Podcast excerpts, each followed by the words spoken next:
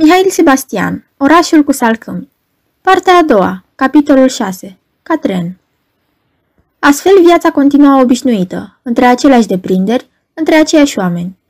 Fuga din primăvara a lui Victor Ioanid și tot ce se legase de ea nu schimbase nimic din mersul lucrurilor. Adriana, Cecilia, Gelu, Victor nu o uitaseră. Știau bine că ceva a rămas între ei patru, ceva care trebuie lămurit și dus până la un sfârșit dar neștiind cum să se apropie unul de altul, amânau întâlnirea sperată și așteptau ca timpul să descurce el greutățile începutului.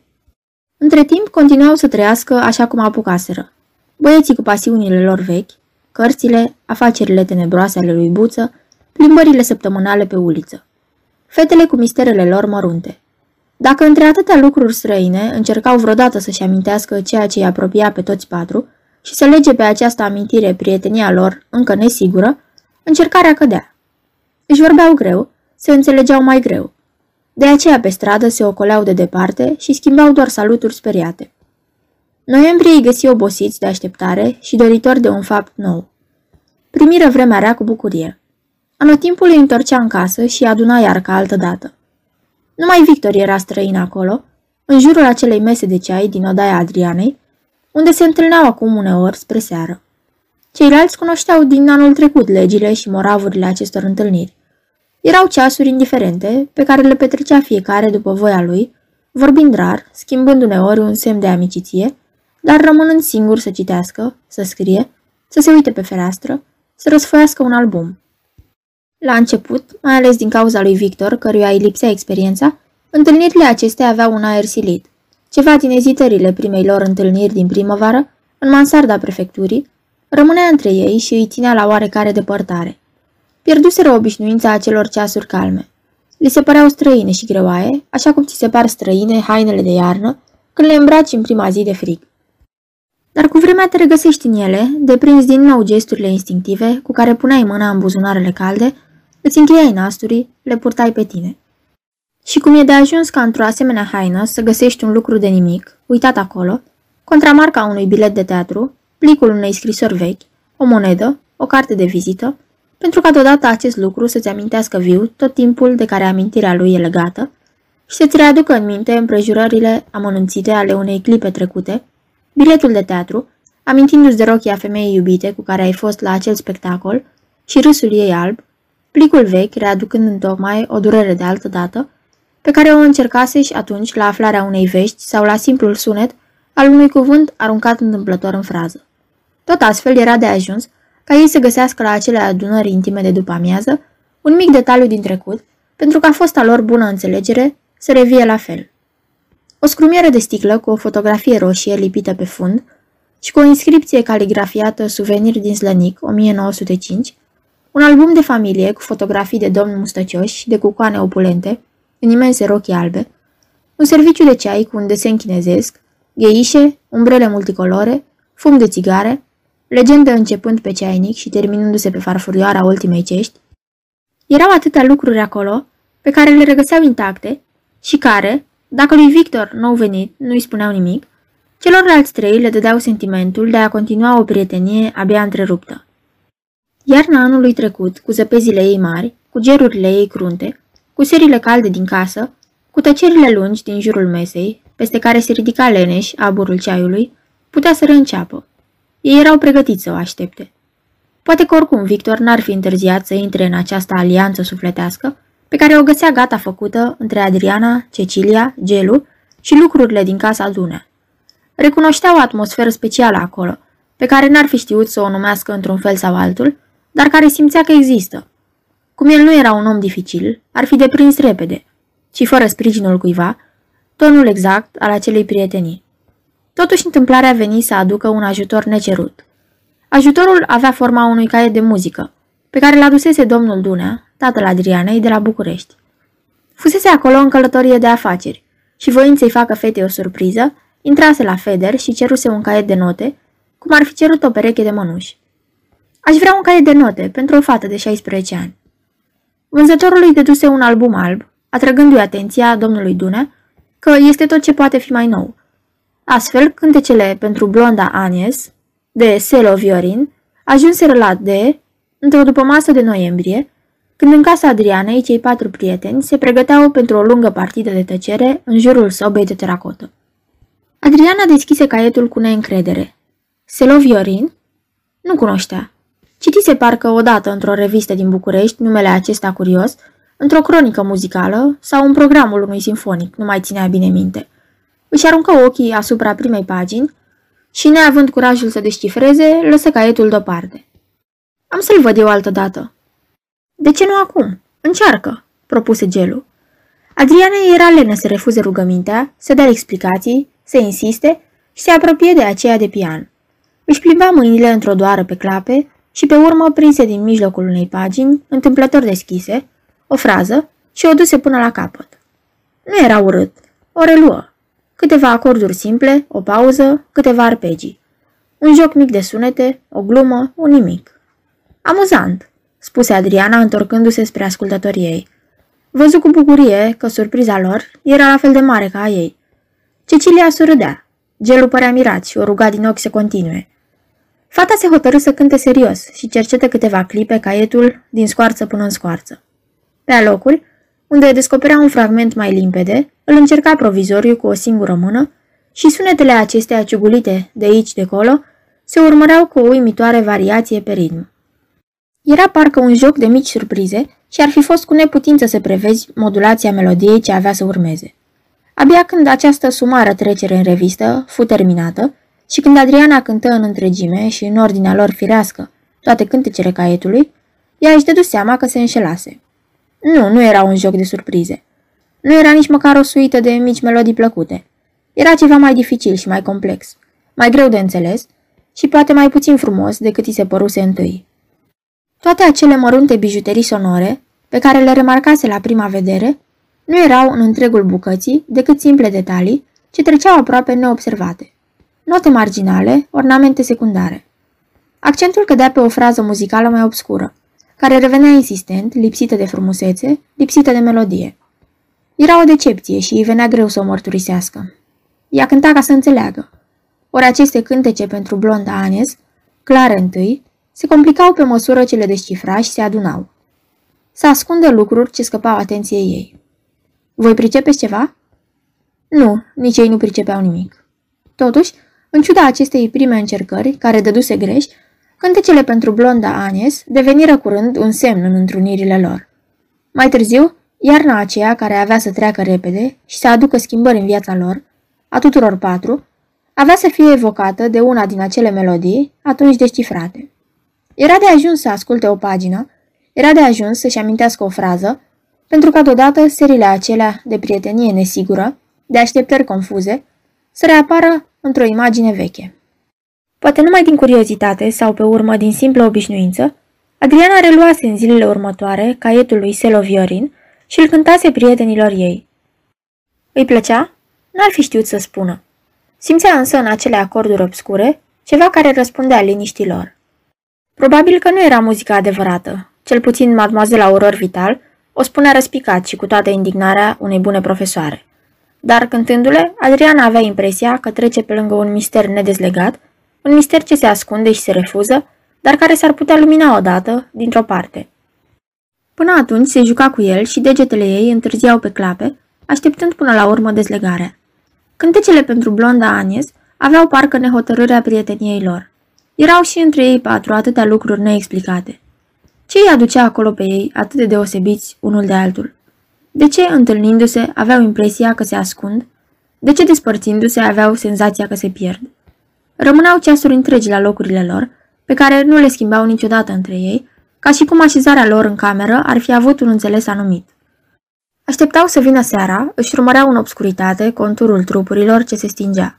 La ceasurile patru, lumina scădea pe fereastră. Ploaia cădea afară la fel, nici mai tare, nici mai încet de cum începuse, ploaie lungă și indiferentă de toamnă. Într-un colț al odăii, umbra teracotei creștea caldă, opacă, vibrând de un zgomot surd al ghiocurilor. O mișcare, un pas, o mână, ce se ridica, se auzeau distincte, cu o intensitate disproporționată, ca într-o casă deșartă. Aveau în tăcerea aceea o plăcere neformulată, un fel de voluptate fizică, pe care o regăseau ori de câte ori, ziua pălind pe fereastră, Lucrurile își alungeau umbrele pe covor. De câte ori nu încercase Adriana să surprindă acest minut de emoție ca pe un intrus și să-l întrebe.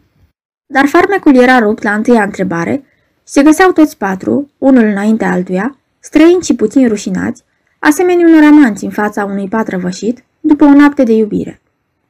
Se despărțeau atunci repede, evitându-și privirile. Iar a doua zi, în același loc, la același ceas, aștepta o mică minune care venea și trecea neschimbată. Ar fi vrut să oprească, dar ea trecea pe alături, asemenea cântecelor blondei Anies, când ultimul lor acord fusese cântat. S-ar fi spus că un cerc despărțitor se strânge în jurul lor. Viața lor de totdeauna rămânea afară, departe. Școală, familie, cărți, întâmplări, toată această mică vâltoare de fiecare zi nu ajungea până la ei decât scăzută, ea de cealaltă parte a unui zid. Nesimțit, legăturile lor cu lumea se desfăceau. Ceea ce se petrecea dincolo era indiferent. Totul trecea neaderent, fără urmă, ca un bob de mercur pe o sticlă lustruită. Sâmburele vieții lor rămânea arzător acolo, între ei, la întâlnirile lor. Realitatea era asta, restul se adâncea într-un somn nepăsător, ca iarna grea din oraș. Nu observase nimeni nimic. Numai buță, fără să priceapă ce se petrecea anume, simțea că ceva se ridică între ei și el. Se lovea berbecește de o piedică ce-i sta în cale. El, care știa să-și facă loc cu coatele și să-și introducă ființa lui grea, ca un sac cu tărâțe, oriunde, între rochii albe sau între mâini murdare, rămânea neputincios afară. Izolarea prietenilor lui nu era vizibilă. Porțile păreau deschise. Dar dacă încerca să le treacă, pasul lui obișnuit să izbească și să calce se împotmolea ca într-un fel de pâslă. Pentru întâia oară de când se știa, Buță simți că sunt lucruri ce pot trece mai înalt decât mâinile lui. Dădea târcoalea acestui cerc nevăzut și căuta inutil pe undeva o spărtură. Se vedea rămas singur, în iarnă, pe uliți goale, cu buzunarele pline de cărți, pe care nu mai avea cui să le dea, lăsat dincolo de un prag prea înalt pentru el. Avea uneori dorința de a se opri lângă soba lor caldă, la masa lor de ceai. Și gândul ăsta trezea în firea lui lemnoasă un fel de vagă tristețe.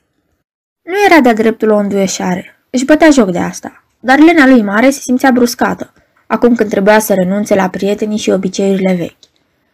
Era necăjit simțind o rezistență pe care nu o putea defini – ar fi încercat să lupte, dar cum să lupte împotriva unei păreri? Căuta să se apropie iar de Gelu și Victor, insistă, a demeni. Recurse la mijloace umilitoare. Voi să le facă confidențe asupra afacerilor lui, fu de o dărnicie exagerată, le adusese cărți noi și scumpe. În îndârgirea lui de a recâștiga o prietenie pierdută, nu înțelegea că excesul acesta poate fi supărător și mijloacele lui venale, neeficace. Trecu la reproșuri, Avu o dezolare de amantă părăsită, făcu scene, ceru jurăminte. Prietenii lui îi răspundeau că nimic nu e schimbat, că totul se petrece ca mai înainte, că el se înșală. Îi cerură dovezi. Ce fapt îi arăta lui că lucrurile s-au schimbat? Buță nu știu să răspundă, fiindcă, într-adevăr, nu vedea nimic precis, niciun cuvânt, niciun gest. Și totuși, venise de câteva ori în casă la Adriana. Fusese chemat acolo din politețe și primise – îi găsea pe toți patru acolo și simțea că, intrând, el întrerupea ceva. Ar fi vrut să știe ce. Ar fi vrut să rămână neobservat într-un colț, să bage de seamă și să se înțeleagă. Dar prezența lui era scârțăitoare. Băieții se sileau să vorbească, fetele să cânte la pian, toată lumea să fie veselă și nepăsătoare. Dar totul era fals. Buță rămânea totuși până seara târziu, bucuros să le strice ziua. Îi privea cum se despart atunci necăjiți, și el le vorbea cu candoare despre o mie de lucruri indiferente. Descoperea în jocul acesta o nouă voluptate. Recăpăta sentimentul superiorității lui. Dacă ar fi avut cui, ar fi spus ca altă dată. Și ei cred că își bat joc de mine. Se făcea că nu înțelege ostilitatea lor. Cu cât erau ei mai încruntați, cu atât era el mai afabil. Dar în curând ceilalți se apărară brutal. De cum îl vedeau intrând pe ușă, Gelu și Victor se ridicau, spunând că sunt ocupați și se pregăteau să plece. Astfel era și el nevoit să se ducă odată cu ei, știind totuși că îl vor lăsa singur pe stradă și se vor întoarce în ascuns. Nu mai avea deci libertatea de a-i pândi. Într-o zi, tocmai când era gata să plece, apropiindu-se de Adriana să-i spună ziua bună, rămase deodată cu mâna suspendată în aer, căută o privire fixă împrejur, încercă parcă să facă un semn și căzu jos pe podele. Fruntea plesni surd și trupul se întinse fără încordare, dintr-o singură bucată, ca un butuc dărâmat. Îl ridicară înspăimântat și îl culcară pe canapea. Adriana aduse apă și colonie. Victor îi desfăcu gulerul tunicii și îl scutură de umeri. Cecilia, palidă, își frângea mâinile și se plimba cu pași mărunți de la o fereastră la alta. Numai gelul rămase într-un colț, încruntat, privind scena. Buță își reveni cu greu. Vorbea împleticit, cu un efort vizibil, cu pauze mari, respirând greu. Își ceru iertare. E o boală veche. Mi s-a întâmplat acasă, acum vreo trei ani. Doctorul zicea că s-a anemic. Nu dorm noaptea, citesc prea mult. Vă rog să mă iertați, e ridicol. Dacă aș fi știut... Adriana îl implora să tacă. Nu e vina lui doar. Să stea liniștit, să bea o ceașcă cu ceai cald, să se odihnească acolo cu tovoi și mai târziu, seara, au să-l ducă băieții acasă. El nu a avut putere să-i mulțumească, dar îi surese blând, recunoscător. Buță se însănătoși repede și, după câteva zile, fu refăcut. Era mai palid însă decât înainte și uneori se vedea că umblă greu, puțin a plecat într-o parte, deși el pretindea că nu mai are nimic. Ceva părea rupt în el. După vreo zece zile, într-o după masă, tot în casa Adrianei Dunea, a avut un acces asemănător, mai grav chiar. Căzu la fel, dezarticulat, plesnind aerul cu brațele lui grele, rupte parcă de trup. Era o cădere de bou înjunghiat, o cădere masivă, grea, înnăbușită. Când îl ridicară, avea buzele albe și ochii fixi. Pe obrazul lui gros și mare se săpa o expresie de durere, care îl făcea aproape frumos. Gelu ceru să-l conducă el singur acasă și își făcu semn lui Victor să-i lase împreună. Îl duse cu greu lângă el, îl rezemă de brațul lui, îl purtă prin zăpadă cu băgare de seamă. Când ajunseră, îl rezemă de poartă, îl întrebă dacă mai are nevoie de ceva și pe urmă, cu același glas, fără tranziție, adăugă. Și Victorul acces potrivește-l să nu mai fie în casa domnișoarei Dunea. Buță tresări. Un moment se întrebă dacă trebuie să înțeleagă, dacă trebuie să se indigneze. Dar, înainte de a putea lua o hotărâre, Gelu adăugă, privindu-l drept în ochi, fără cruzime, de rește. Renunță, buță. Nu zic, experiența e frumoasă și aproape izbutită. Dacă n-ai fi făcut exces de simptome, ar fi fost chiar perfectă. Dar mi te pui în cale. Și noi doi nu eram obișnuiți să facem experiențe, unul pe seama celuilalt.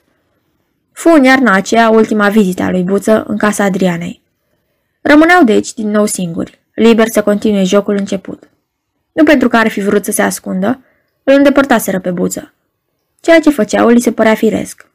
Ar fi primit noi tovarăși în jocul lor, dacă ar fi știut să învețe regulile sufletești. Dar Buță n-ar fi știut niciodată să le deprindă. Simpla lui prezență, obtuză, opacă, noduroasă, oprea visul în loc. Îl lăsaseră de aceea dincolo de cerc. Era desigur mai bine așa. O mobilă deplasată, un obiect nou, un covor pus altfel decât de obicei, îi supăra, îi întârzia, le oprea inutil atenția. Lucrurile făceau parte din tovărășia lor și, găsindu-le totdeauna la fel, ei citeau în această neschimbare exterioară un semn de constanță. Veneau de afară cu senzații vioaie, de iarnă și stradă. Aflau în acea odaie, culori șterse, o lumină scăzută, o căldură moale de alcov. Era acolo un calm fizic. Se lăsau în voia lui cu un sentiment precis de cufundare. Zgomotele ulițelor înzăpezite, din care veneau se pierdeau învăluite, ireale, așa cum gâlgâia apa în urechea notătorului afund. Erau cele din urmă amintiri dintr-o lume care înceta în pragul odăilor. Începea o legendă în care credeau și în care fie ce detaliu își avea înțelesul lui. Nimic nu venea să schimbe această nouă ordine de senzații. Zilele treceau agale. Cea de azi îi găsea acolo unde cea de ieri îi lăsase. Foile calendarului cădeau una după alta. Minutarele ceasului se învârteau să măsoare un timp care nu era al lor. Ei rămâneau la fericirea lor fixă. Nu mai aveau nimic de aflat, nu mai era nimic să-i surprindă. Erau porniți pentru un timp ce nu mai trebuia să sfârșească. Spre sfârșitul lui februarie, zăpezile începură să scadă. Un soare tânăr scăpa uneori prin pânza cenușie a cerului și lumina deodată orașul. Se auzea apa picurând pe streașini. Într-o zi avură brusc senzația că jocul lor se sfârșește. Era în casă un aer de lenevie și oboseală, pe care nu-l cunoscuseră până atunci. Simțeau nevoia, și pentru simbol și pentru mișcare, să deschide ferestrele. Gelu observă lângă el, pe divan, în obscuritate, un trup pe care îl simțea cald, de altă căldură decât cea a odăii. Pentru că era aproape, întinse mâinile și îl strânse în brațe până întâlni o altă răsuflare. Atunci abia băgă de seamă că o ține în brațe pe Adriana. O sărută.